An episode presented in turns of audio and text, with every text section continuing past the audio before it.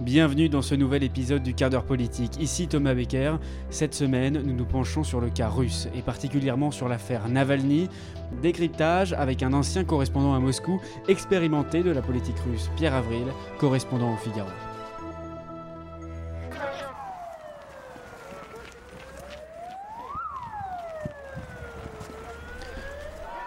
C'était le 23 janvier dernier. Des dizaines de milliers de manifestants sont descendus dans les rues de Russie à la suite de l'appel du leader de l'opposition à Vladimir Poutine, Alexeï Navalny. Ce jour-là, il y avait quelque chose de différent. Ce n'était pas une manifestation comme les autres en Russie.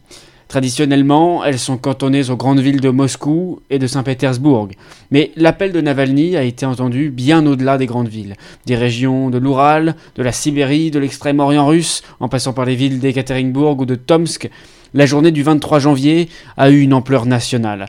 Et c'est assez rare pour le souligner en Russie. Le Kremlin avait pourtant fait en sorte de démotiver les jeunes. Pour une large majorité, ce sont eux qui soutiennent Alexeï Navalny. Nous parlerons d'ailleurs des pressions qu'ils ont subies avec mon invité Pierre Avril dans un instant. Alexeï Navalny donc a été arrêté dès son arrivée sur le sol russe à l'aéroport par la police. Et il avait pourtant décidé de rentrer à la maison, pour reprendre ses propres mots, afin de mener son combat politique. Un combat qu'il affirme de mener contre l'immobilisme politique général en Russie, plus que contre la figure personnelle de Vladimir Poutine. Figure charismatique de l'opposition, lui, Alexeï Navalny a échappé à un empoisonnement qui l'a fait connaître aux yeux du monde, en lui donnant une dimension quasi romanesque. Ses fidèles sont conquis, et ils le sont encore plus depuis la publication d'une vidéo révélant une propriété d'un luxe indicible dont bénéficierait seul Vladimir Poutine aux frais du contribuable russe.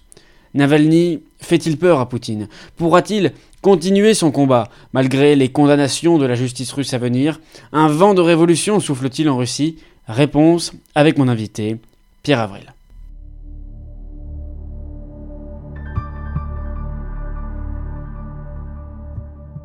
Pierre Avril, vous étiez correspondant pour Le Figaro à Moscou entre 2009 et 2019. Bonjour.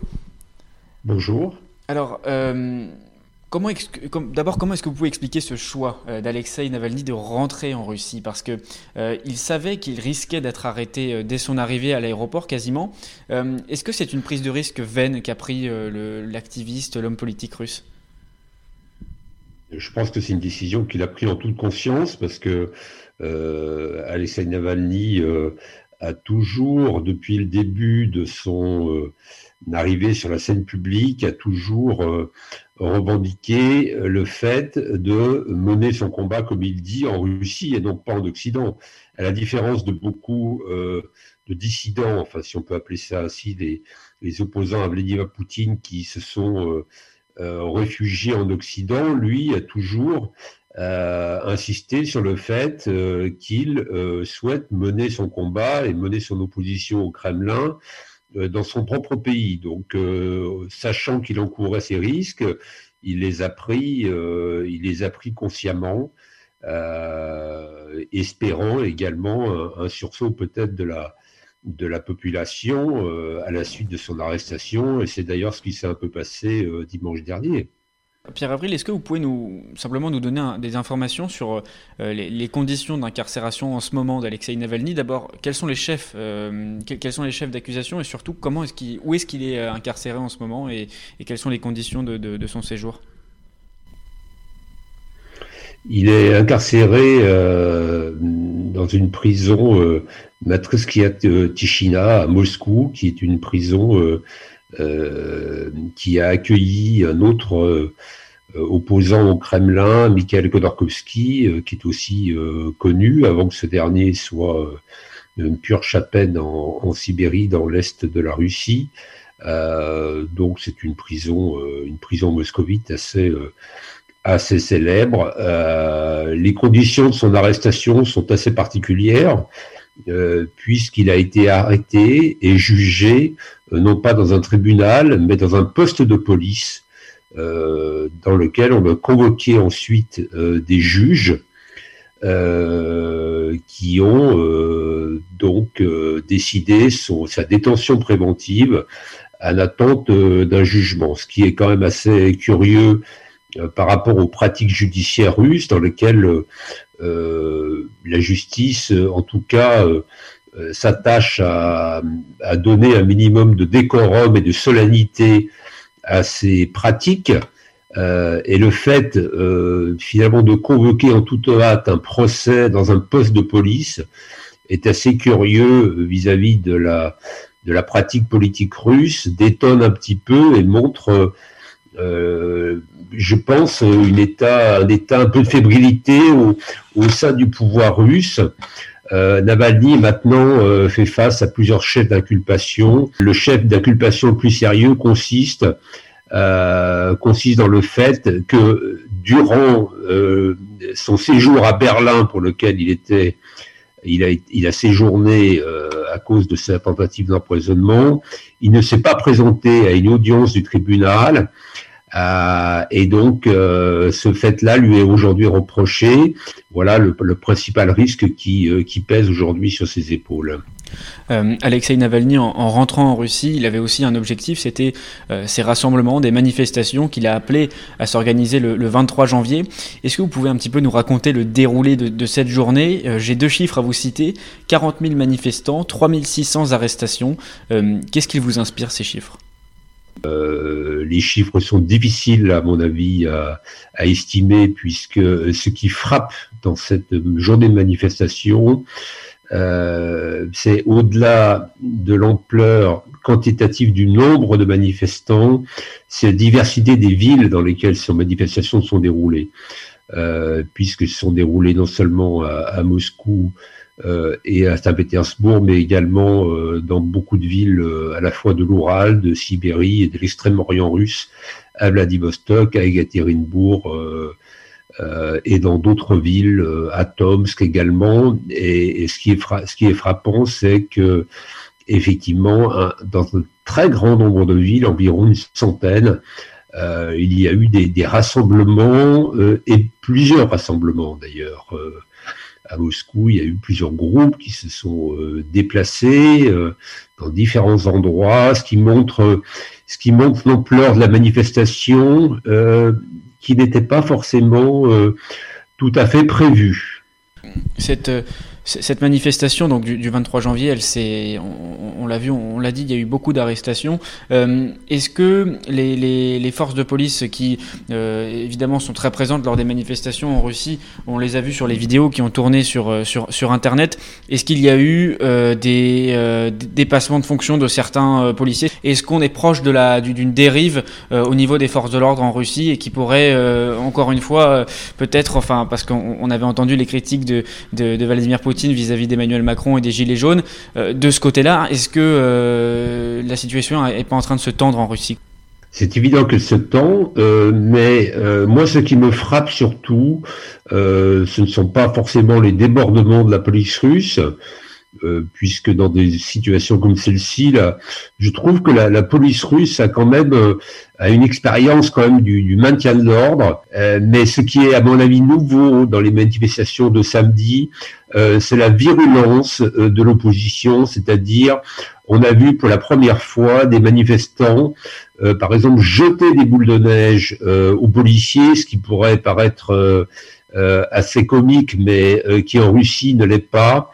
On a vu également des vidéos de manifestants s'en prenant physiquement et se battant à coups de poing contre des policiers, ce qui est quand même nouveau, puisque jusqu'à présent, ces manifestations en Russie se déroulaient selon une procédure standard qui faisait que les policiers embarquaient manu militari les gens dans le fourgon, les traînaient, ça faisait partie d'une espèce de quasiment de rituel où on prend les gens par les pieds et les mains. Les manifestants souvent se prêtent quelque part à ce jeu.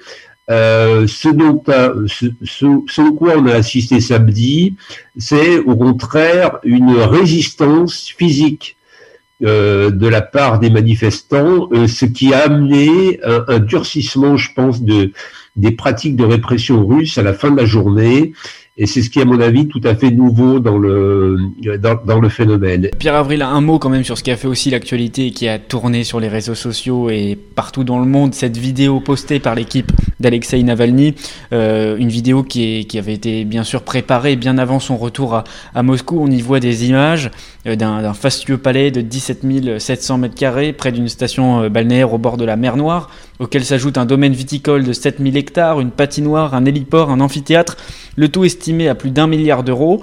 Donc Navalny le dit, aux frais du contribuable russe et pour le seul usage personnel de Vladimir Poutine. Au-delà du choc de cette nouvelle, comment est-ce que cette révélation a-t-elle été perçue en Russie par les Russes ? Pour, je dirais, la minorité de la population, parce qu'il faut bien quand même l'appeler comme ça, qui soutient Navalny, elle a agi comme une confirmation de ce que les gens pensent du fonctionnement du régime, c'est à savoir que nous avons affaire à un régime corrompu. C'est pas la première vidéo que Navalny publie sur la corruption des élites russes. Donc ça ne fait que renforcer le sentiment de l'opposition russe, qui encore représente une minorité de la population. Pour le reste de la population russe, c'est dû de deux manières. Soit il y a une partie de la population qui adhère à la thèse du Kremlin selon laquelle cette vidéo serait le fruit d'une conspiration de l'Occident, voire des États-Unis, dans une tentative de déstabiliser le Kremlin. D'autres pense également qu'il y a sans doute une vérité, et dans cette publication ne sont pas forcément étonnés, mais ne réagissent pas forcément, restent peut-être apathiques vis-à-vis de cette nouvelle, mais ça les confirme dans leur intuition qu'il y a quelque chose de pas vraiment orthodoxe, en tout cas dans le fonctionnement de l'élite russe. Est-ce que ces dernières semaines, Navalny a pris une nouvelle dimension ? Parce que, on le sait, il était opposé au régime de Vladimir Poutine depuis un moment. Vous l'avez dit, il avait déjà publié des vidéos. Alors, il est venu, il est devenu connu aux yeux du monde depuis son empoisonnement, je dirais, parce que il n'était pas très connu avant. Mais ce qui avait été dit aussi par les médias, c'est qu'il avait fait un travail de terrain. Il avait, disons, ses cercles, son entourage dans les grandes villes de Moscou et de Saint-Pétersbourg, mais il avait commencé à labourer d'autres terrains, notamment dans l'est de la Russie. Est-ce que c'est ça aussi qui fait peur à Vladimir Poutine, c'est que ce ne soit plus dans certains espaces des grandes villes que certains adhèrent à Navalny, mais aussi dans les endroits plus ruraux, dans des espaces qui sont acquis à Poutine et qui maintenant, il peut peut-être se dire attention, le mal se répand en Russie, et c'est pour ça que ça a été dur aussi, la répression, et l'arrestation s'est faite immédiatement. Oui, vous avez raison, il y a une partie, dans un nombre croissant de régions, il y a une opposition qui se développe, ce qui est dû évidemment au travail de terrain, puisque la Fondation Anticorruption que Navalny a montée s'est développée dans de multiples régions, et en particulier en Sibérie. C'est à l'occasion d'une manifestation, en tout cas d'une réunion de sa fondation, que Navalny a été victime d'une tentative d'empoisonnement, il ne faut pas l'oublier, l'été dernier. Ça s'est pas passé à Moscou, mais ça s'est passé en Sibérie. Et dans toutes ces régions, il y a aussi des jeunes, c'est-à-dire qu'il y a dans toutes les grandes villes russes. Je parle pas des villages russes, mais dans les grandes villes russes de Sibérie, des grandes villes universitaires, à Vladivostok, un peu partout, dans des villes moyennes. Il y a aussi des lycées, il y a aussi des collèges, et puis il y a une population jeune qui est très sensible à l'argumentaire de Navalny. Je ne crois pas que la population rurale, âgée, russe soit plus sensible à la thèse de Navalny, mais il est certain en tout cas que la clientèle, entre parenthèses, de Navalny, qui est centrée sur les jeunes, s'est élargie. Et c'est cette clientèle, c'est ce segment de la population, à mon avis, qui inquiète le Kremlin. D'où les mises en garde répétées du Kremlin avant la manifestation pour dissuader les jeunes de ne pas participer à ces manifestations. Ils ont été, ces jeunes, ces étudiants, pas seulement à Moscou, mais dans d'autres villes, ils ont fait l'objet de chantage, de menaces de la part des directions d'université, d'être exclus d'université s'ils devaient participer à ces manifestations. Et en dépit de ces mises en garde, il y a eu quand même beaucoup de gens, comme on l'a vu, qui sont descendus dans la rue. Ça n'est pas nouveau, mais en tout cas, le phénomène, je crois, c'est encore renforcé le week-end dernier. C'est devenu un problème évident pour Vladimir Poutine, qui a dû lui-même s'efforcer de démentir les informations parues dans le reportage de Navalny, selon lequel... Donc vous dites il a démenti les informations, c'est lui qui s'est exprimé. Ça n'a pas été par la voix d'un porte-parole ou d'un... Absolument. Ça montre que le Kremlin prend très au sérieux cette opposition, que ça pose un problème à Vladimir Poutine, qui finalement hésite entre deux options, soit vraiment essayer d'écraser l'opposition, mais au risque d'un retour de bâton, ou alors l'autre solution, c'est de lâcher du lest vis-à-vis de Navalny, mais au risque de donner également de l'ampleur à son combat politique. Donc le Kremlin est placé face à un dilemme qui n'est pas facile de résoudre. Vous avez exposé ce dilemme pour Vladimir Poutine, pour le Kremlin. Une dernière question, ça concerne la France, l'Europe, les États-Unis. On l'a entendu par la voix du nouveau conseiller à la sécurité de Joe Biden, Jack Sullivan, qui a tout de suite demandé la mise en liberté de M. Navalny juste après l'arrestation. Jean-Yves Le Drian, dimanche, était l'invité de France Info, France Inter, et a demandé pareil la libération de Navalny. Est-ce que justement il y a deux choses, et encore un dilemme peut-être qu'on peut soulever.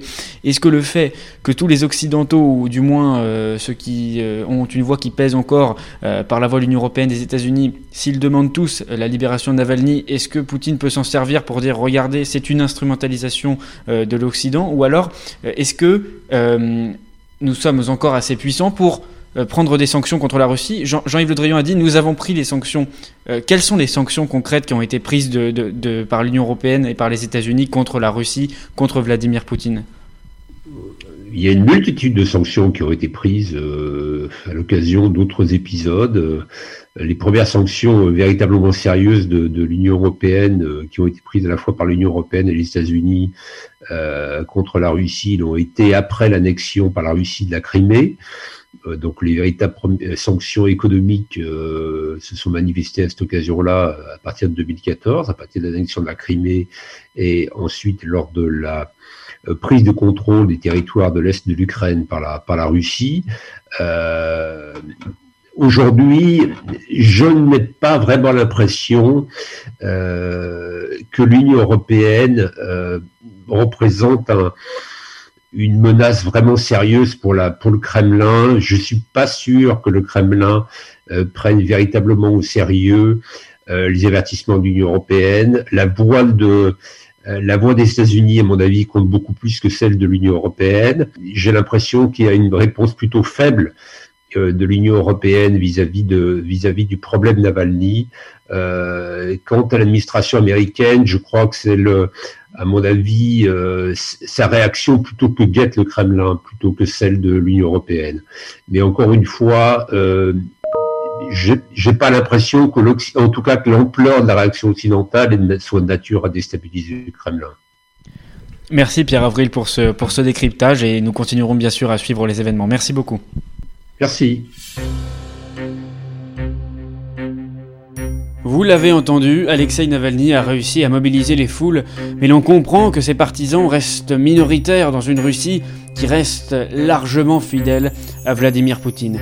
Mais le travail de fond des équipes de Navalny, la prolifération des idéaux démocratiques et la condamnation de la corruption des élites au pouvoir circulent dans des cercles de moins en moins restreints jusqu'à atteindre des régions qui jusqu'à présent n'avaient pas embrassé la fronde anti-Poutine.